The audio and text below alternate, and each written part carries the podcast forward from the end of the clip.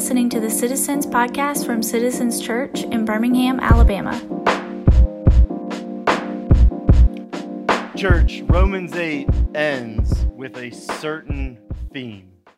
And once you see the theme, you can't help but see it everywhere else. And it goes something like this that how powerful is love? How powerful is love? Most stories in the movies and books everywhere start with love. They start with harmony, friendship, a community, a family at peace and bound together in love. But then something happens. The plot thickens. The crisis arrives that disrupts the love. We lose the peace. And the story goes on to say how powerful is the love to bring it back together again. We could go way throwback to Romeo and Juliet. Romeo and Juliet. Romeo. It's a rewrite. You know, I've become a playwright, guys. There's four weeks off. I just. Romeo and Juliet's love is interrupted by their family, and they can't come back together again, except in tragedy in the end. More recently, we have the second highest grossing movie of all time is Titanic. We see Rose and Jack, they fall, fall in love, swept up in a romance below deck. But sadly, they eventually, it doesn't last. I think I can give a spoiler now, historically and theatrically. The boat sinks. They're in this cold, frigid water. A young Leonardo DiCaprio and Kate Winslet embrace on this door, and their love isn't strong enough. Jack sinks beneath the waves. The internet helps us here. There's lots of room on this door. Rose is like, it was a cool week, guys, but I'm not inviting you up onto the door. Love wasn't strong enough. Or something like this Frozen, a favorite in my household. The sisters have their secrets. Is their love for one another big enough to overcome? Or Encanto, will the families see their obsession with their gifts over their love for one another, and that's what's tearing them apart. Or even recently with Doctor Strange and the multiverse of madness. Good movie? Uh, it's gotten mixed reviews, mixed reviews. and basically, the plot boils down to can time and universes bring Doctor Strange or Wanda love? Is there enough room in all of space and time to bring love to their life? And the tension of every good story asks is this love strong enough to overcome? Is this love strong enough to overcome? What will it take to put life back together again. And Romans 8 is teaching us the true, the original good story. And Paul ends the story in four moves, like a chess master coming out of Russia or somewhere like that. He drops this he says, first, that if God, if God loves us, then everything's going to work out, since God's love is the greatest thing. Two, however, then the worst thing that could happen to us is being separated from God's love. If God's love is the greatest thing that's ever existed in any universe, and He does love us, then the worst thing that could happen is us being separated, lost to the abyss. But third, yet Paul assures us in this passage that we cannot be separated from God's love because God's love can't be stopped. Nothing can come between you and God. Why? The fourth move. Because God has brought an unstoppable love through his Son, Jesus Christ, to us. And it makes all the difference in the world. See, we make plans and we break them all the time. But when God makes a plan to love us, it's an unbreakable chain because God makes promises and God keeps his promise. Last week we talked about verses 27 through 30, and they describe God's majestic plan from eternity past to make these four moves a reality, an unbreakable chain to love us. And he taught, Paul showed us that God foreknew you meaning he didn't overlook you. He saw you. You ever felt overlooked? You ever felt like one of the siblings? Ever felt kind of lost in a divorce? Ever, ever felt like you just didn't count at work? You always counted to God, and He's seen you from forever past. He's always known you, and in knowing you, He predestined or acted on behalf of your destiny. God is not indifferent to our guilt before Him. Instead, He changes your destiny by the work of His Son.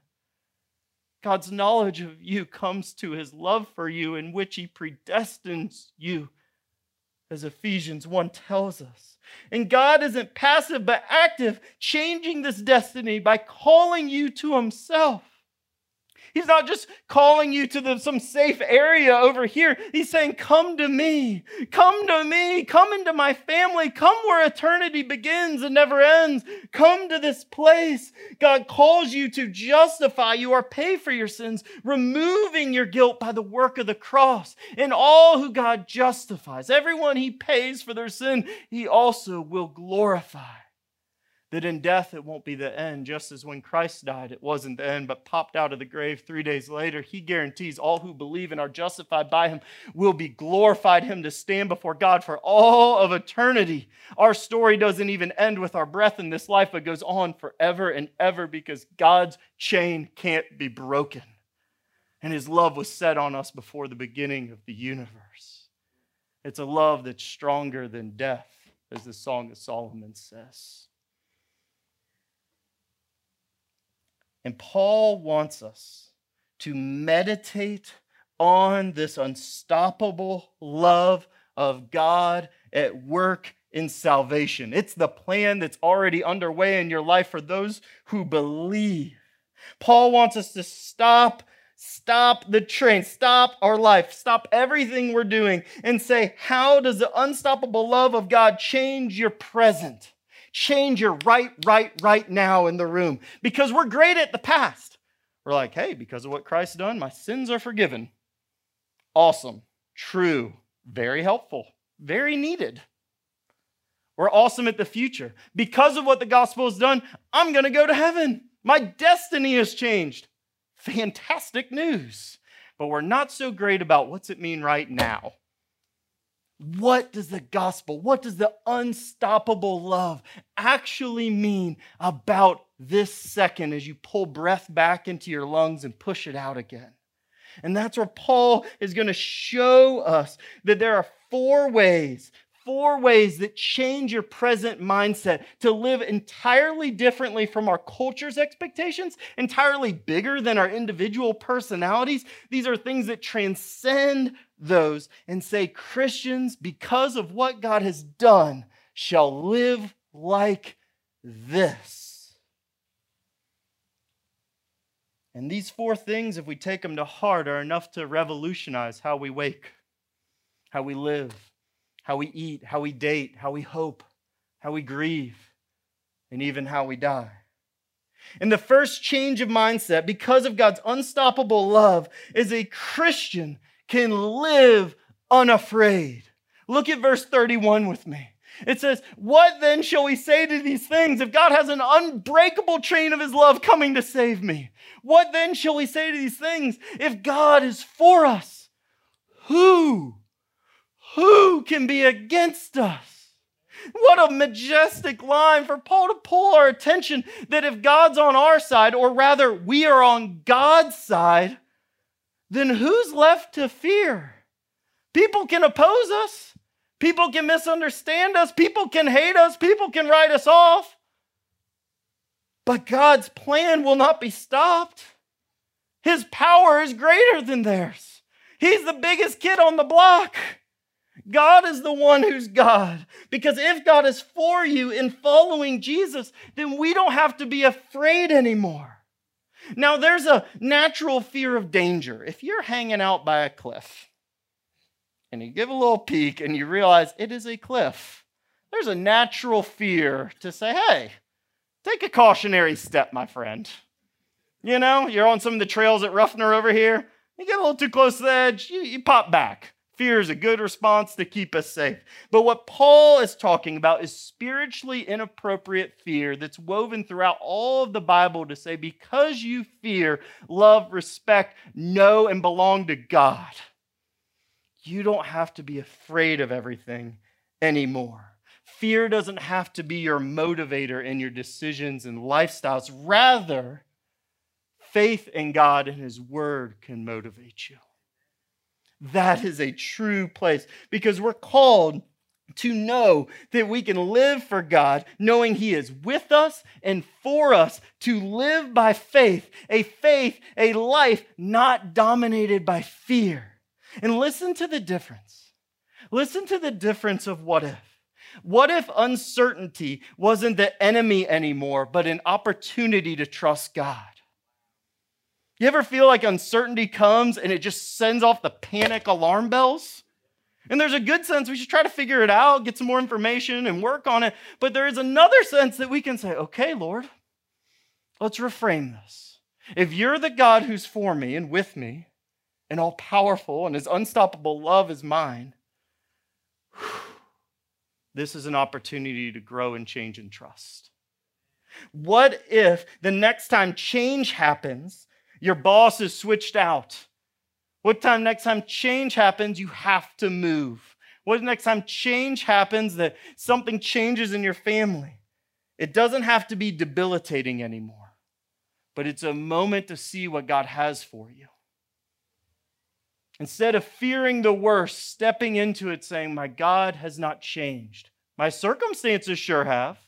That's real. But God hasn't. What if disappointment doesn't have to spin you out into a spiral of fear? We're not great at dealing with disappointment in an American culture of win win win. What if next time you had a disappointment, you could just soberly evaluate why you're disappointed, what happened, and be comforted by God instead of spinning out? Church, you don't have to carry a backpack full of all the worst case scenarios that could happen anymore. That bag is too heavy, those rocks are unhelpful, and it's going to knock you over. You ever carried a backpack that's too heavy on a trail? And then you stumble just a little bit and your ankle twists and you fall onto the ground. It's very embarrassing. Speaking from direct, direct, direct experience. I know a lot of you struggle with worst case scenario thinking. You can't help it. Even in a space like this, go into school, and there are bad things that happen in this world, for sure.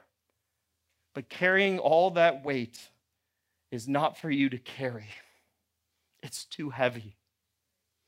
And the unstoppable love of God is just can clip it off your back to say, even if all those scenarios come true, God's not going to leave you or forsake you even for a moment.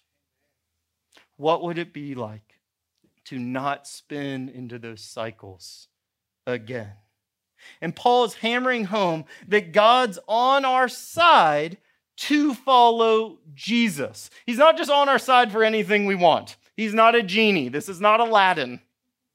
But God is on our side to follow King Jesus. We can live out that Old Testament drumbeat of being strong and courageous because God truly is with us. That even when we fail to follow Jesus, God's still truly on our side to help us get back to following Jesus. We know God's agenda for our life.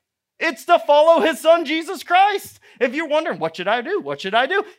Follow Jesus in whatever the situation is, and you can have a thousand percent confidence that God is with you, for you, and going to help you accomplish that very thing. God's will for your life is to follow Jesus and God's character to help you. To help you never changes. Our friends may be up and down, hopefully more up than down. Our family may be up and down and helping us, hopefully more up than down. Our employment, all those things. Have you ever considered there's not a moment, second breath of your life that God wasn't for you to follow Jesus and help you accomplish such thing? He's not like a boss who won't answer the email. He's a God who's listening and with us and even praying from inside of us and praying from heaven for us all the time. Christians can live unafraid. And Christians can also live without debilitating worry. Verse 32 He who did not spare his own son. To clarify here, God the Father, who did not spare his own son, but gave up Jesus for us all, how will God not also with Jesus give, him, give graciously give us all things? If God is willing to send his son to solve our problem of sin, how will he also not graciously give us everything good for us in this life? And it challenges chronic worry. Because worry boils down to two related things. We worry that we will lack something, that in the future I won't have the money, I won't have the food, I won't have the X thing that I'm putting my hope in. Or we worry about uh, what we'll lose, that I currently have this thing and that I'm going to suffer a loss and I'm no longer going to have it. And worry about not having enough money or not about getting a job or the future or worrying something will disappear. But everything that we have or lack, gain or lose, actually comes from God's gracious hand, anyways. That is a wildly different perspective on all of life than this world has to offer you that God actually is responsible for all the things we have or have not have. He is. And to be honest, when I think about what I worry about the most, I worry about losing a child. If you want a preview of a little YouTube clip of Justin's nightmares, it's losing Eloise or Tyler.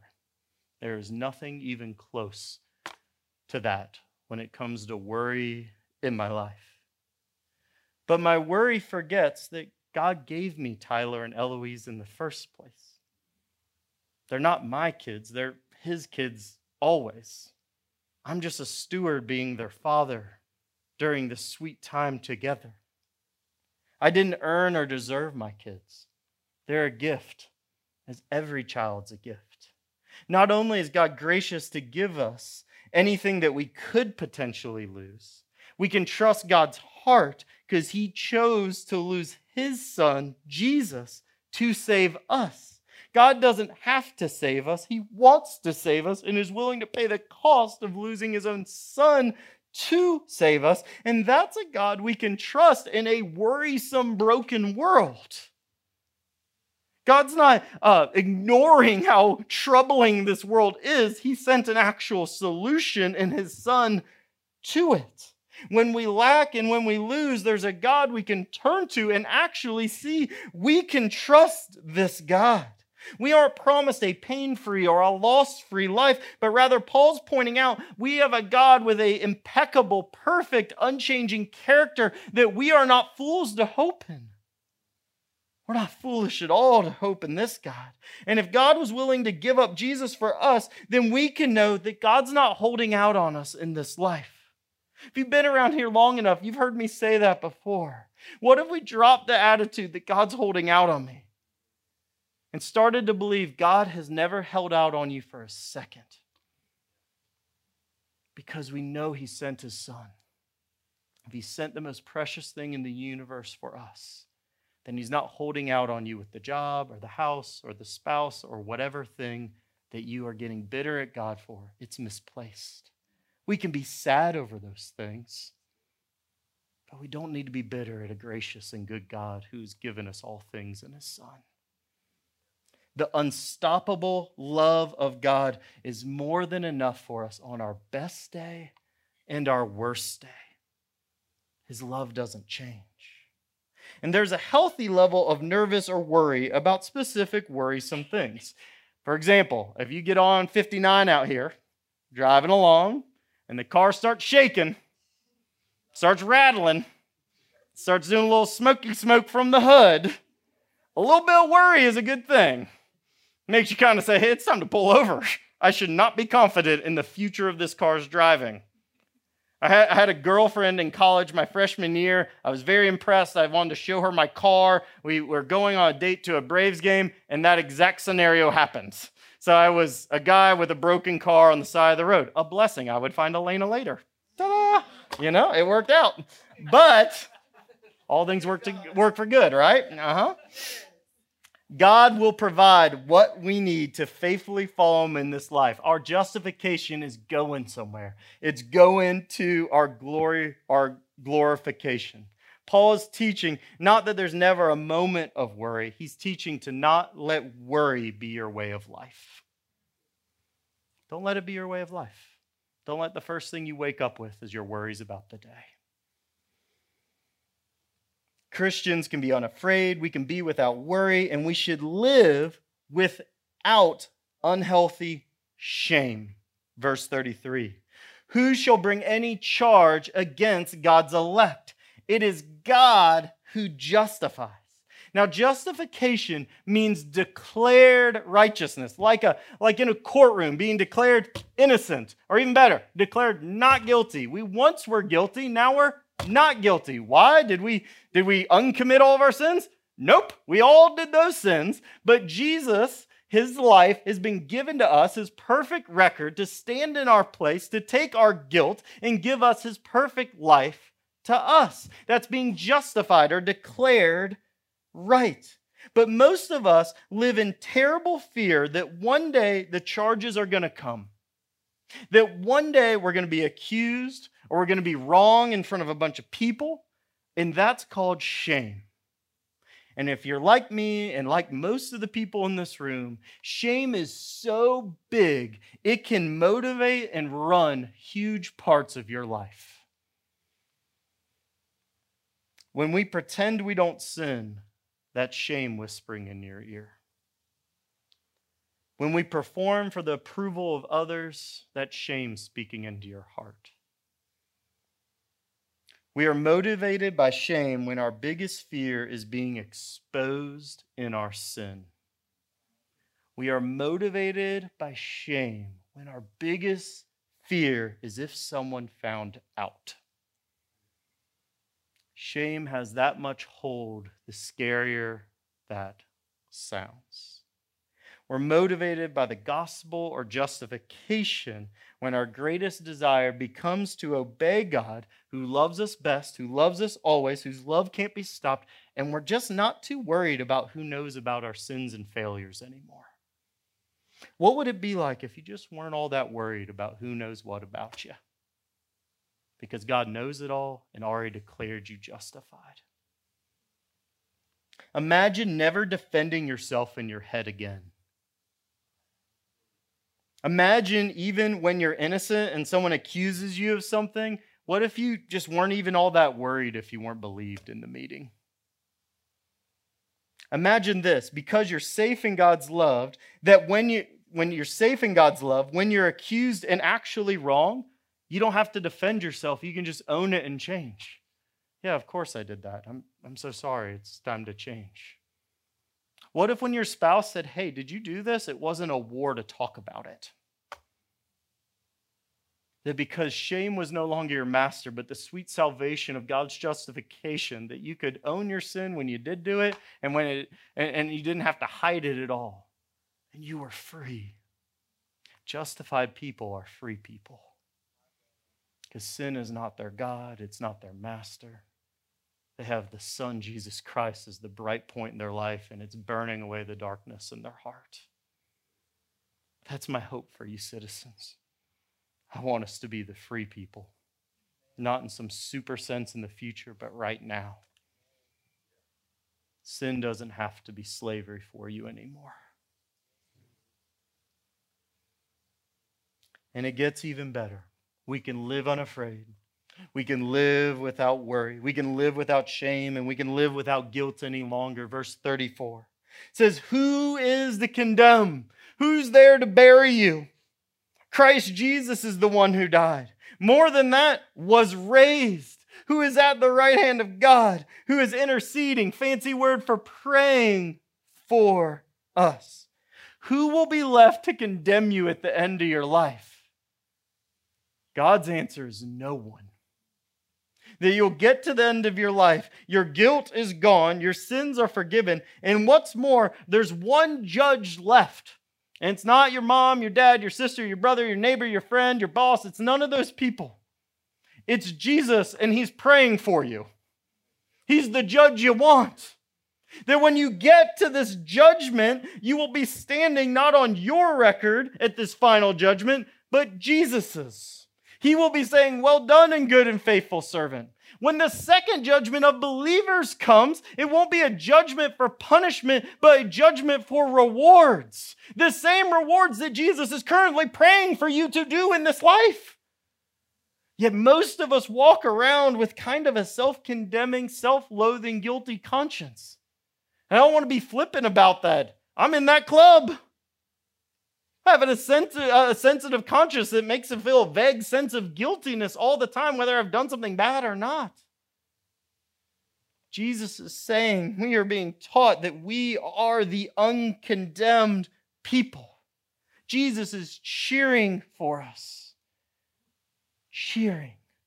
Maybe you've never had an authority figure in your life cheer for you, but boy, it makes all the difference in the world to know Jesus is cheering you on to faithfulness and obedience. Ephesians tells us that our sin does grieve the Spirit. If you feel guilt over something that you can see and identify, repent and repent quickly. Better yet, because you don't have shame, tell, repent and tell someone else to help you stop sinning. But it's time to let go of feeling condemned all the time for no good reason because we've spent time comparing ourselves to others and other unhelpful things. You're free, church. You're free. Look at what 1 John 3:20 says. It's one of my favorite verses in scripture. It says, "Even if we feel guilty, Let's say you're struggling, feeling guilty. Maybe you had an awesome weekend at, a, at the lake. I had a friend once who said, Man, I went with my friends to the lake. We, we had a good wine. We had steaks. My friend bought the lake house just for us all to go celebrate him getting married. It was a sweet weekend. It was one of the coolest weekends of my life. He's like, I just feel so guilty to be so self indulgent and enjoy all that. And I literally looked at him. I was like, I have no idea what you're talking about. I've never felt that one day in my life. But I realized some people do. That to enjoy anything in life has to come with a vague sense of guilt or shame. Look what this says. Even if we feel guilty, God is greater than our feelings and He knows everything. Your feelings aren't actually God, they're real, but they may or may not be true. Even if your heart condemns you, even if your heart feels guilty, if there's no definable thing to repent of and you're a believer and you're in Christ, God says, well, He says that, that even if we feel guilty, God is greater than our feelings and knows everything. What if you just woke up and started trusting God that He knows it all? If there's something to repent for, do. If not, you're uncondemned. Moving on.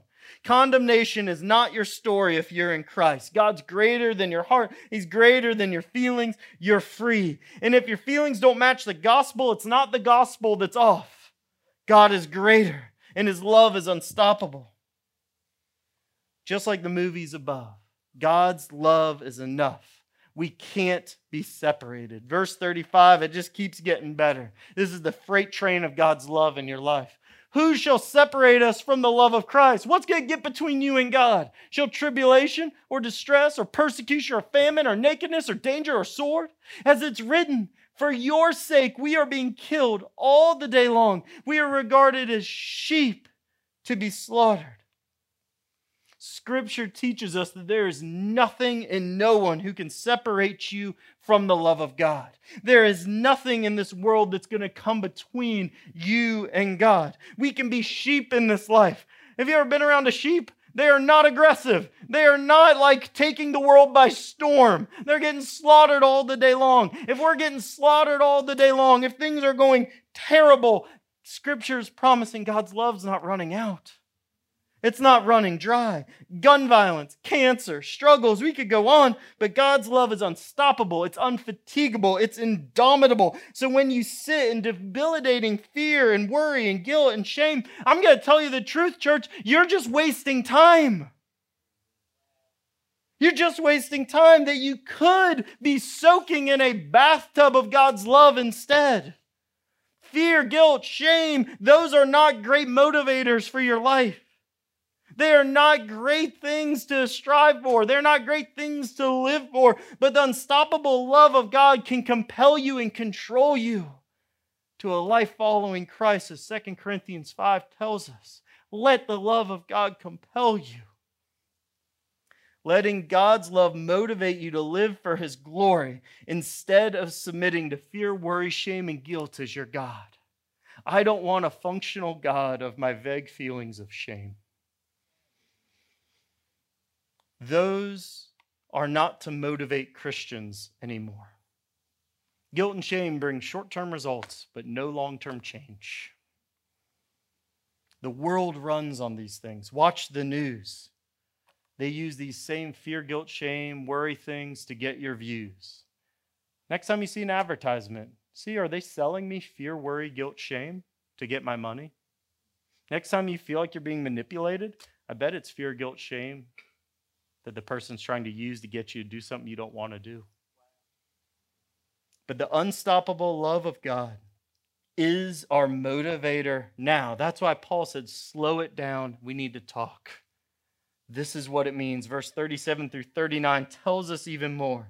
No, in all these things, we are more than conquerors through him, Jesus, who loved us. The guy loves us. The guy is dying for our sins. He loves us. For I am sure that neither death, nor life, nor angels, nor rulers, nor things in the present, nor things to come, nor powers, nor height, nor depth, nor anything else in all creation will be able to separate us from the love of God in Christ Jesus our Lord.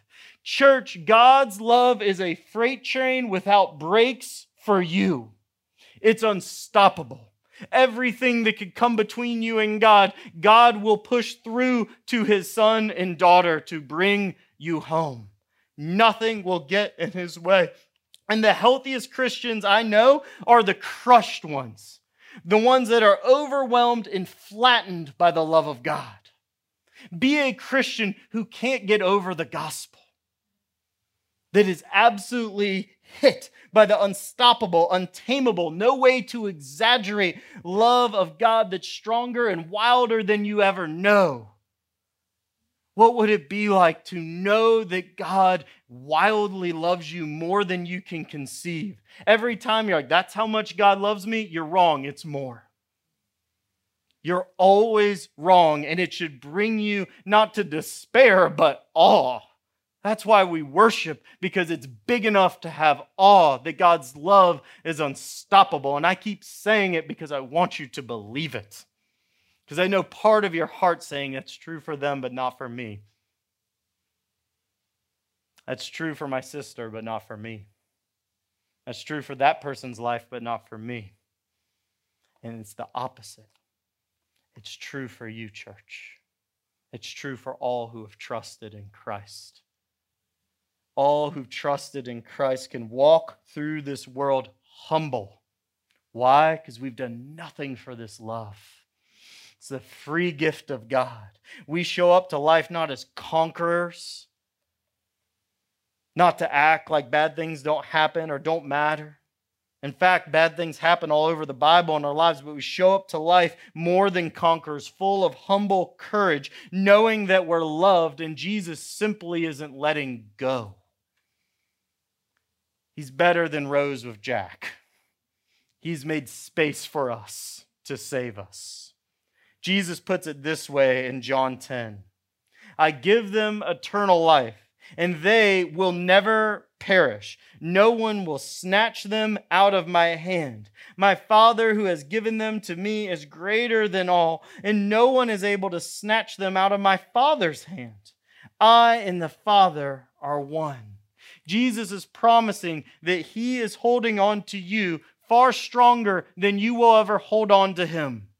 He says, The Father has given you to me to be held. Then the Father holds us too. And then the Spirit is burning through your bones if you keep reading in John that all members of our Trinitarian God are locked into your very soul and are never, ever, ever letting go. You are inseparable from the love of God through his Son, Jesus Christ. And this is the unstoppable God that's never letting go. Will tribulation separate you? That's a fancy word for the end of the world. No, there will be a new beginning with God. Will distress separate you? No, even if the people closest to you all die and you will have horrible, powerful feelings of grief, God promises to be near you. Shall persecution separate you? No, even if the world hates you, God simply loves you. Shall famine, disease, or cancer separate you? No. If your body wastes away, God will be resurrecting you. Shall nakedness, shame, or pictures of you on the internet keep you from God? No. God says you're His, and that's what matters most. Shall danger, or the sword, even murder, or a shooting? No. For this is not the only life you will ever have. Shall angels, demons, users of magic come between you and God? Nope. God and his gospel are simply bigger and stronger than any of those beings or any of the promises of any religion or magic. God's love is more powerful than anything in the universe. It cannot be stopped, and you simply cannot be separated from the love of God. And if this sounds too good to be true, if it sounds almost fanciful, if I'm telling you about a country you've not yet visited, it only feels that way because we only experience this in tiny glimpses in our relationships now. That's the magic and mystery of relationships. To be loved by another human gives you a tiny glimmer of a fraction of how God loves you. And sometimes you get a longer glimpse. I'm really thankful that Elena's given me a long glimpse of the love of God to me. I'm really thankful that in two to three years of citizens ministry, I think we're starting to get a glimpse of God's love to one another. And that gives me cause for joy and celebration. But let those beautiful moments in the relationships you have point you to God and also encourage you that God can use you the same. If you want to reach your friends, reach your neighbors, reach your family, be God's love and truth to them. And realize that God wants to use you in that way. Church, I want you to meditate on when God's love has been real to you through another Christian. A, go thank that person. Two, ask God that if you could replicate that same love again. What a powerful thing to think for the next week or month or year. We can live by the Spirit of God to rest secure in the love of God. We can live by the Spirit of God to rest secure in the love of God. That's the gospel cement for a new life. That's the things that change the inner workings of your very heart. There's healthy fear, healthy worry, healthy guilt and shame can be good and have appropriate roles in our life. But because of God's unstoppable love, we don't have to be dominated by fear, worry, guilt, or shame anymore.